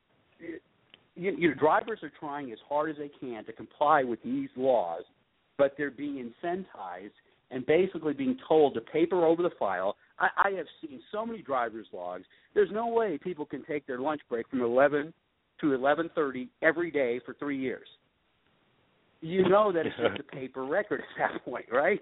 I, I mean, Oh, I yeah. always argue to the judge. As soon as you see that, as soon as you see 12 o'clock to 12:30 every day for you know two years, that's how you know it's falsified.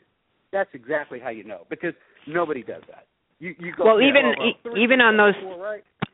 Yeah.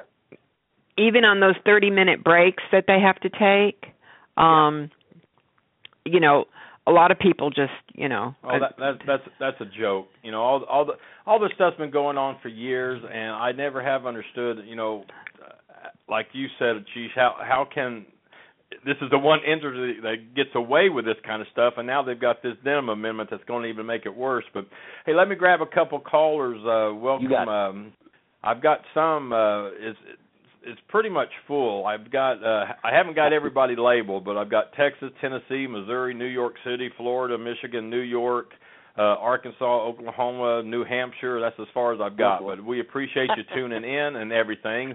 Let's go to uh, let's go to Texas first up. Then we'll grab Tennessee. But Texas uh, area code five one two. Welcome to the show. Okay, I Hey, went to the evening. University of Texas at Austin, by the way, just so you know. Oh, I grew up in Texas. I lived down there for a while. Uh, this, this is Pat Hockaday, and uh, Hey, just to Pat. myself. Um, uh, geez, I wrote. How are you doing? Uh, TruckersUnited.org is my website, and I've come up with a concept of a hybrid of hourly salary. So I guess my primary, and there's no way you can understand this without being familiar with it. But one thing that's alarming, first off, I think piecework wages need to be eliminated completely and replaced by a time-based system. So I've given a lot of thought on how to do that.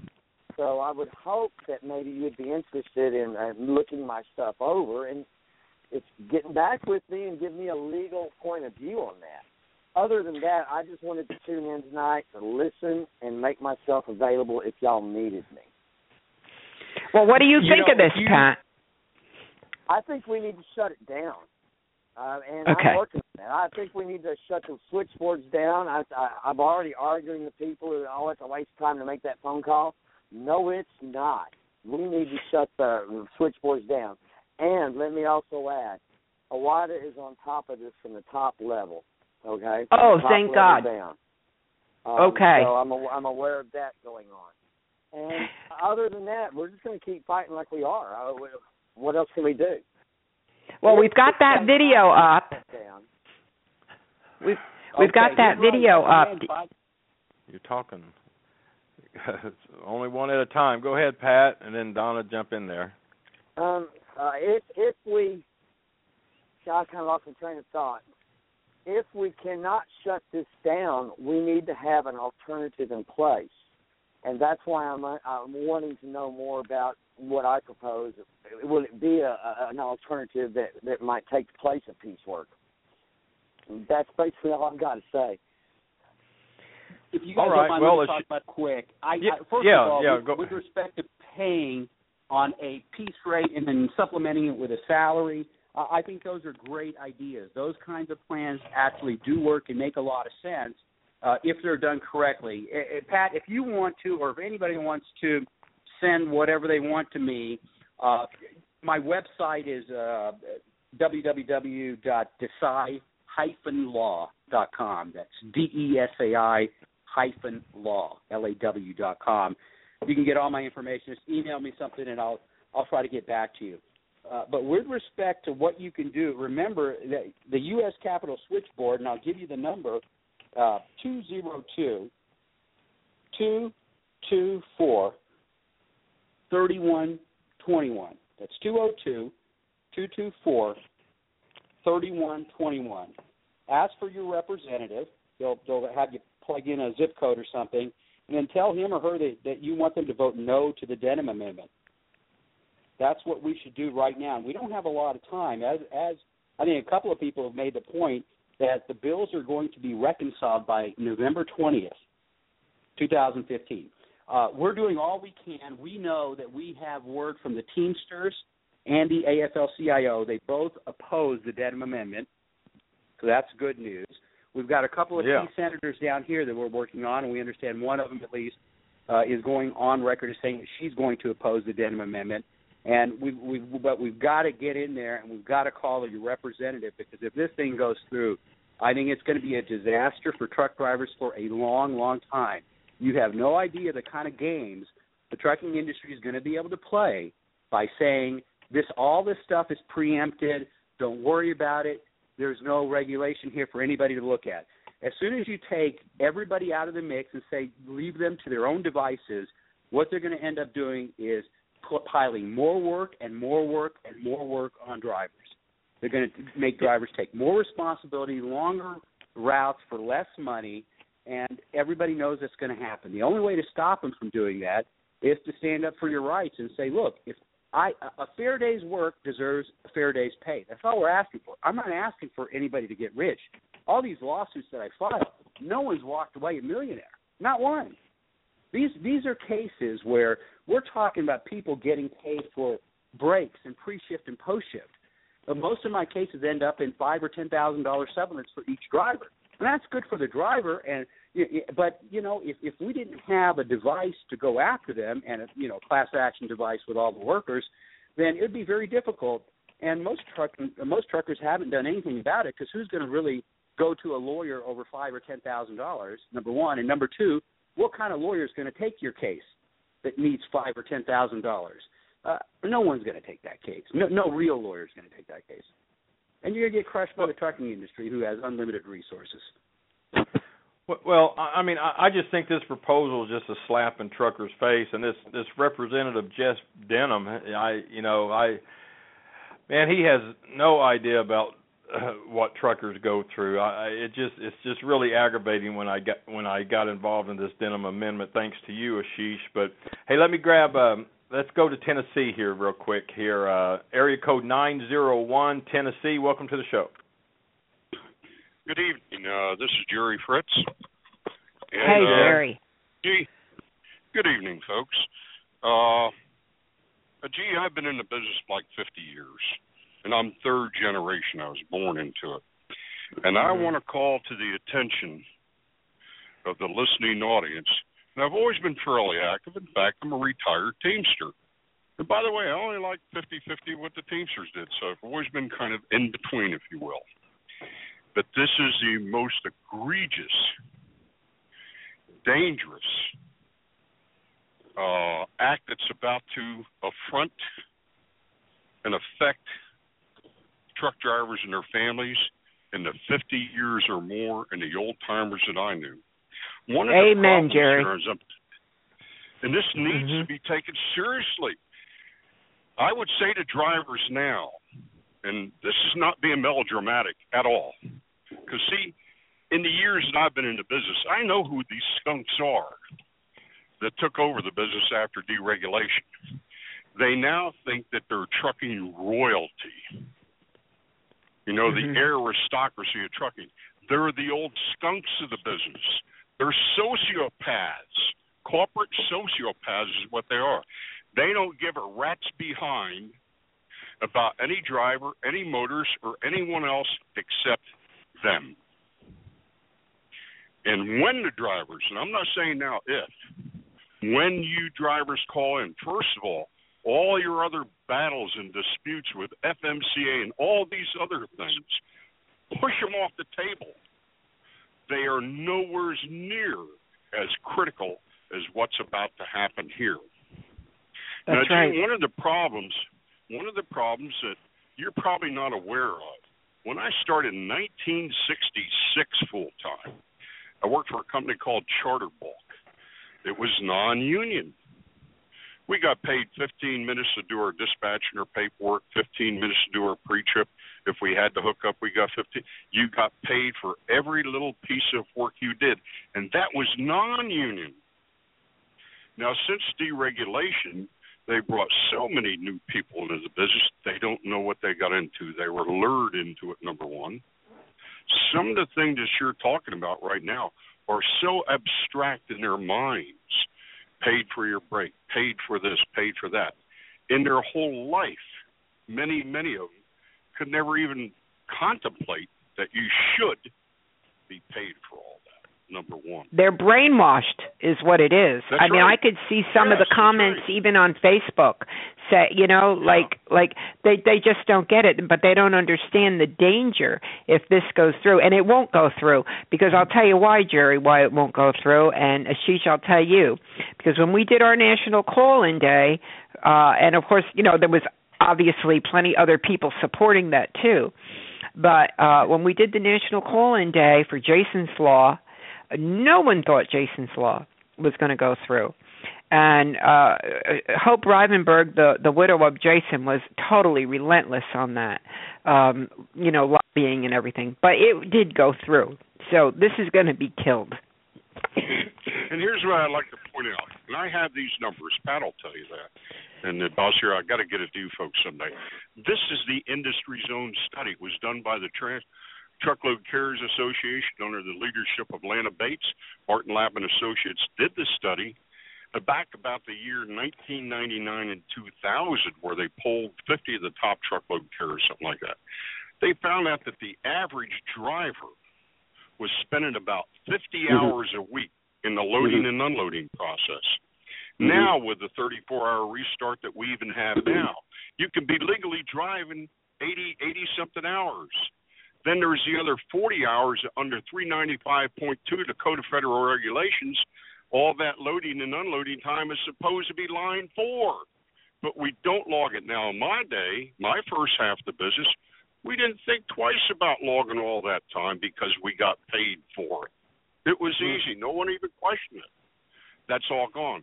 But a fourth grader could take that 40 hours that the Truckload Carriers Association identified and even used it as leverage for the next year or two in the press against the shippers, so to say. We're talking 120 hour work weeks. Come on, there's only 168 hours a week, and I hear drivers calling in every day on Sirius Radio saying, "Oh, I need more flexibility. I need more hours." There are no more hours. No, no. You need to be paid for the hours that you work. And look, here here's exact you you hit it exactly on on the head. Now, what happens is the trucking companies know that there are regulations. You can't drive for more than 11 hours. and You can't work more than 14. Everybody knows those limits. Everybody knows that, that that's what's out there. What the trucking industry does is it it also understands that it wants to really work these truckers. So it incentivizes them not to put everything down on their driver logs, right? Because you'll eat up your hours. So drivers don't put pre-shift and post-shift. They'll run out of time. And the reality is is that they will then come back and if there are any problems, guess who gets blamed for anything? It's the driver. Oh yeah, of course. The company doesn't. The company comes back and pretends like it's Vinny Barbarino. Uh, what? Where? When? Who? Did, I don't know. I. What are you talking about? We have no idea drivers were doing this. I didn't know. Boy, we're gonna we're Right. gonna fire this guy soon. And there's no loyalty going the other way. Uh, I thought that was a great call because he's exactly right. 1980, Congress deregulated the trucking industry. It passed what's called the Motor Carrier Act. Now, the Motor Carrier Act of 1980, what it did was basically everybody got overtime. But now, if you drive a truck, a lot of truckers they don't get overtime now anymore. So they got rid of that. So that you know, when you sit back and think of all the things that normal workers, workers who don't work nearly as hard as truck drivers, and by the way, this Jeff Denham, I would challenge him to get in a truck with one of you guys for a week or a day, and let's see if he can do that job. Uh, Did you And let's see the video? That's exactly what um er, Ernie uh said to him at the end of the video. I don't know if you got to see the video. It, it was put up No, less than a day ago. That's yeah, that's I- exactly what he he challenged him. Yeah. Good. He he ought to. And and you know a lot of drivers even load and unload their own own trucks, which I found remarkable. And these guys are doing all kinds of heavy lifting, hard work. The least you could do is give them a rest break and a meal break, and then pay them for the time that they're working. I just don't understand it. No one, by the way, is saying that we're, we're trying to get, you know, every truck driver gets three hundred thousand dollars a year. No one's saying that. All we're saying is pay these people for the work they're doing. Uh, I, I I haven't heard Well- a good argument for why they should get an exemption, and nobody else on earth gets one.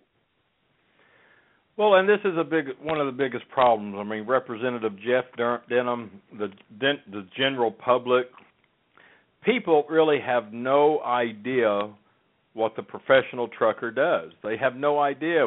Donna, you remember when we had our first um, first convention, and we had people from Pilot Travel Center. We had all these people that was in the in the game of the industry, and that what did they say when they came up to us afterwards? I had no I, cl- I had no clue truckers went through all this. Oh yeah, they were they were just amazed. Um, we we had a, a, a great group of speakers that pretty much educated them. Um, one of them was, um, you know, an, an attorney like yourself, uh, Paul Taylor over at Truckers Justice Mm-hmm. Center, and he just laid it out there just like you are. I mean, he held nothing back. And this and, is and a I, this, I, I I've sat in these depositions and I've heard these truck drivers describe their regular day, and it makes my head spin. I said, "How do Yeah. you, when do you sleep? When do you rest? When?" Do you, and I've had truck drivers that were so frazzled they noticed depositions after these guys did a whole day's run. I've seen people that were just frazzled with very little sleep. One guy came to a deposition because they wouldn't change it uh, had to park his truck outside and came up, and he had slept in the, the truck the night before, came up and was just completely frazzled. And here he is, the industry is grilling him for eight hours at a deposition about what he does. And when he finished, I was like, "I, how the heck are you still standing here?" He goes, "Oh, I got another route. I got another shipment. I got to get back. I got, I got, I got a night shipment. I got to take out." Uh, you know, Yeah. they they really do abuse truckers, and and I can't believe that just that they won't pay them for their for their work. Yeah, and this abuse has been going on for just for so long, and this was the main thrust behind when I launched uh, Truth About Trucking back in 2000 because nobody was really talking about it, and and and it it it, it is abusive, and it's been going on for years. And I've always said truckers truckers are one of the few people that have so much stamina you can't you you just have no idea what kind of stamina these guys and gals have out there just like you've seen with that guy with no sleep and but this if this de- if this Denham amendment goes through it's it's just going to make it Hopeless. That's the yeah word. it's just going to make it, it it's just unbelievable and now we have until November 20th basically uh that's why we we have you here, Sheesh. We're just trying to get the word out, and I know you said to call the U.S. Capitol switchboard at two zero two two two four three one two one. But besides your representative, what other elected officials uh, should be contacted, if any, to express disapproval of the Denham Amendment? You have any idea on that? Well, no, no other representative right now. It's way too late for any of that. We're we're we're, Okay. we're literally at the two yard line. Marshawn Lynch has the ball, and we we got to have everybody on the field zeroed in to tackle this guy before he gets to the end zone. And we don't do it, they're scoring a touchdown because we're in the reconciliation phase. This thing is almost a done deal.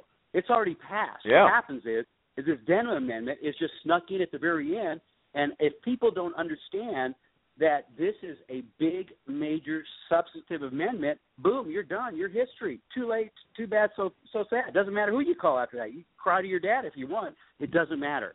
So right now is the time. You got to call, get your representative, and say no to the Denham Amendment. It means that truck drivers will not get paid compensation they deserve. Is wage theft.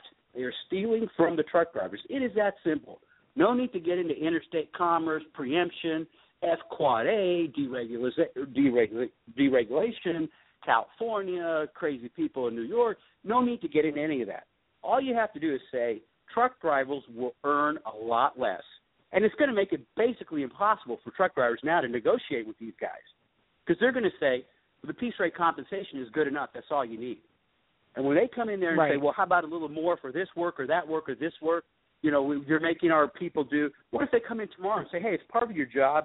Here's what we're going to have you do. We're going to have you. Uh, everybody has to work an hour of dispatch as part of your comp, and, and we're not going to pay anything more for that. Or you got to you got to fill out extra manifests, or you got to do the manager's job or the supervisor's job, or uh, any number of things that can come in there. They can add tasks at at will, and those tasks are basically subsumed within the compensation you have. And so that's not fair. You're not. You shouldn't be allowed to do that. And and as long as that professional CDL trucker pulling that big rig anywhere they need to go, as long as he or she if if it works out that they're making seven and a quarter an hour then hey everything's rosy. I mean that that's what that's what gets me. I mean I, that's why i say this is just a slap in the face to to these professional drivers. I mean if they are to to operate that rig in the safety that they do to do what they do the lifestyle they live living in a truck all everything they go through the sacrifices that these men and women do to keep america moving and they're saying this guy wants to say hey you're only worth minimum wage That's you it. might as well work at you might as well work at Jack in the Box, so that's how they're paying you. And that's why this whole averaging is so insidious and horrible. When that language in that Denham Amendment, when when they came in there and they said, look, as long as we pay a piece rate compensation, no additional or separate compensation is required, as long as and the the, the language they use is a total sum of wages. When you divide it by the total number of hours, if that equals at least minimum wage, then you're a okay. It doesn't matter how many extra tasks they make you do. I mean, that, but but get that, this. Mm-hmm. They're not even calculating the extra 50 hours. If they did the whole well, 50 hours, a 100 they're just doing it by what's legally put on the logbook. Yeah, of course. Well, then you'd violate hours of service regulations, and then the employer would get into all kinds of trouble if they admitted that that happened. But they did admit it in the TCA. Uh, yeah. Uh, Jerry, I don't know if Jerry is still on the line, mm-hmm. but when they did that, uh, um, I don't know if it was a report or what it was. They themselves yeah. admitted that. When I mean that in itself. With any, when you get into a lawsuit with any one of these specific people, they'll deny it to the nth degree, and they'll say, "Look, if these truck drivers are working on their own, I, I don't know, but they should be able to finish this job in 11 hours, and if they take more than that, well, that's because they're slow, lazy, unproductive, and probably should be fired. That's what happens to that guy." Well, wow. it's just uh it's just amazing. Now, what's your what's your website again, Aashish? And it and I I I, I can't I might have missed it, but now is there information about the Denham Amendment on your website? There's no information about the Denham Amendment. There's lots of stuff okay. about cases that I filed with, against truckers. Lots of published decisions that I've gotten regarding this piece rate compensation. Uh, McLane was one of the food uh, McLane Food Service out here in California right. was one of the first to go down. That was my case, Cardenas versus McLane. I represented the plaintiffs in that in that class action. We ended up settling that case for five point five million dollars. Each trucker, I think, got on average of ten or fifteen thousand dollars each, and it was one of the first cases to say that if you use this piece rate compensation, you have to pay extra.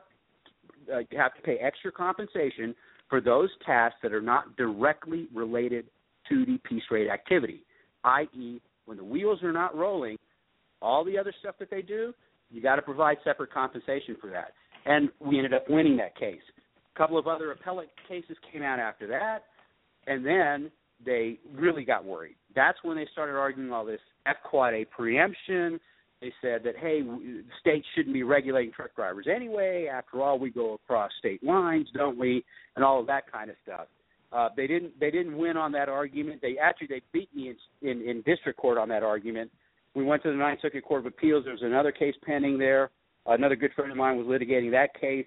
They ended up winning that case in the Ninth Circuit Court of Appeals, which that's when that's when the S hit the fan, and they had to run. They tried to go to the Supreme Court, but the Supreme Court said no uh, a few months back. So now they're out of options and they're out of gas. So what they've done now is they've gone to Congress and they've got this guy Jeff Denham, who by the way is from Turlock, California, which people don't know where that is. It's basically BFE, California, where there's a lot of trucking companies, and I bet you a lot of the people that that are over there telling him what to do are going to be these large trucking companies that are all headquartered there because they have cheap land because out in the middle of nowhere because that's that's where all the warehouses are for all these uh, these these trucking companies out here in California they've gotten a hold of this guy, and who knows what they've done, but they've got him to slip in this amendment to insulate them from any more of these kinds of cases. Yeah. And by the way, well, unbelievable. So once it happens, it it demolishes every case that's out there. Well, for everybody listening out there, and I, uh, you're probably with your mouths open, but if you want to know more about the Denham Amendment, we have it on the Ask the Trucker blog that everybody's familiar with. It's on our trucking social media website on the video that uh, Ernie made. Um, it's it's heading for a thousand views already. It's just been posted not too long ago. Uh, you can find everything about the Denham Amendment on all our Facebook pages, Truth About Trucking, Ask the Trucker, and so forth. Uh, all our Twitter accounts, uh, our LinkedIn account, our Google Plus account.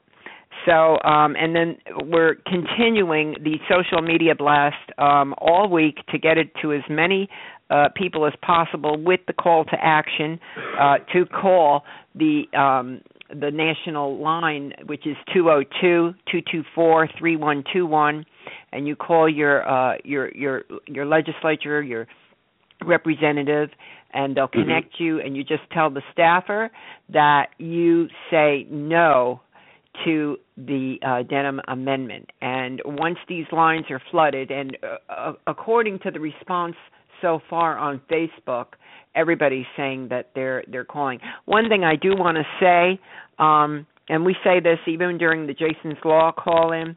When you call, you know, you need to be very polite. Just uh, say your piece. You know, be professional. Be very professional because it's people who act professional who are taken seriously and um I can't stress that enough uh when you do call up you can you can be passionate about what you believe but you still you know don't let your emotions um get the best of you. And i know that happens sometimes. It's easier said than done but you really do. If you really truly want this to go uh to to be uh striked from it you ha- you do have to be professional well, i'll tell you what. They better they better Aashish. They better do something because november 20th right around the corner. And i tell you i appreciate you uh uh, alerting us to this because uh man i I was reading over this thing and I just I just couldn't believe it. It's like okay, the industry, you know, we this stuff has been going on for so long you almost just don't even pay attention to it anymore. But this thing, this would be devastating. This this is just uh I I just can't get over it. So we appreciate you uh, alerting us to this. No, no problem at all. I'm, I'm glad to do it. And and the way it came up where where I was concerned is that, you know, uh, these things are so uh, hidden that not even lawyers know what's going on unless you're directly it's happening to you in a case. And i have defense lawyers who somehow know about these things before i do. Uh, i'm pretty sure i know how. But nonetheless they come up and tell me well you know we've got this thing pending and your case is going to be wiped out. And i have to go say what's going on here? And lo and behold wow. you see some kind of a provision like this the least you could do is debate it on the Senate floor and talk about whether it's good for the industry or whether it's bad for the industry yeah. and have right. a dialogue about it. But this is very sneaky. I mean, this is par for the yeah. course for the trucking industry. But God, I mean, couldn't you at least just be out in the open? Let's talk about it. If you want to pay truck drivers less, if you think they're making too much, if you think that they shouldn't get paid for all the work they do because they got enough already, make your argument, make your pitch, tell me about how it's going to bankrupt your company, tell me about how you're not going to be able to compete in the industry anymore. Let's make your arguments and let let's have a, a rational debate and see where the chips fall. Uh, you, right. You know. Yeah, but oh no, that's yeah. I tell you, they they just slip, slipped it in during the dark when everybody was sleeping. But it, but they, hey, they got caught, so we're going to do our best to try to get the information out there and help the best we can. So, what's uh, what's your website? What's your website again, Aashish? It is www dot desai, which is my last name, D E S A I dash law dot com. Okay, I have it posted on Okay. the uh, channel on the Blog Talk Radio uh, show channel, and it's on our Facebook page also. And we just posted if um, anybody wants to get a uh, a hold of you, um, th- just send them to your website. Also, Pat that called in, he wanted you to look at his uh, website. I think you'll find it very interesting. He has a great Okay. idea Right. and he is um, www.truckersunited.org, and Okay, uh, you'll look- find his. Yeah, he's he's got some uh, great, Yeah. great thing. He Yeah. was in some of our conversations with the um, wage shows that we had. And by the way, if it's not bad enough about this amendment, drivers haven't had a pay raise in over 20 years. So just that's Well, just that. you know the icing on the cake. And and I wonder But hey- what to uh, corporate profits in, during that time. Well, I'm sure they got their raise. exactly. Well, hey Aashish, we appreciate you spending some time with us Saturday evening and uh, enlightening us on this Denham Amendment. We'll uh, stay in touch and follow it, and uh, we'll do what we can on this end, and keep in touch and let us know if there's anything we can do for you. Thank you, Alan and Donna, and thank you guys for having this show. I know that uh, a lot of my clients appreciate it. I appreciate it. You guys are doing a great, great, fantastic job, and I'm going to be a regular listener from here on out. You can believe that. Oh, thanks All so right. much. All right. Well, hey, we appreciate it again. Have a great evening. And Donna, do you have any announcements for tonight? Mm, Well, no, I just want to let everybody know. I, I mean, I don't want to beat this dead horse, uh, but you really only have until the 19th to make this call. And, you know, just 202-224-3121. Uh, like I said, we're having uh, the blast just started, and it's already getting a tremendous response. People have already been calling. And uh, we'll, it'll be going on through next week. Uh, the blog post will be going up uh, Monday with the call to action with all the numbers, and uh, and we'll just continue this uh, up until Thursday. Friday the they're gonna is when they run out of funding. So you know, there's like three days to do this. I mean just just like uh Mr. Desai said, we're at the two yard line. This needs to be done immediately. So put that number in your phone on speed dial two oh two two two four three one two one and let's get this thing done. All right, sounds good. Hey, good show. Appreciate James Lamb of the SBTC and attorney Aashish Desai of Desai Law Firm being on the show this evening. We appreciate it. Hope everyone have a good weekend. Uh, have anything anything planned show next next week, Donna? Uh, well, we're working on yeah, we're working on uh, a health show on Thursday. Okay. And an open forum uh, on Saturday. So, uh, and the topics are are just coming in right now. We'll have to discuss them. One of them for sure is going to be CSE, CSA, and those uh, hidden uh, hidden scores on CSA, and uh, Tim Taylor over at Network FOB. And if he's listening, I'm going to try to get Richard Wilson uh, to come out of hibernation on that show. All right, so we'll try to get one more in before the Thanksgiving holiday. Switchboard or the uh, phone lines were full. Hey, we appreciate everybody tuning in and listening. Thank you very much. Have a great evening, everyone. We'll catch you next time on Ask the Trucker Live. You've been listening to Ask the Trucker Live with Alan Smith. On behalf of Alan and Donna Smith, AskTheTrucker.com, TruckingSocialMedia.com, NorthAmericanTruckingAlerts.com, Blog Talk Radio, and Ask the Trucker Live. I'm J. Michael Collins. Until next time, drive safe and thanks for listening.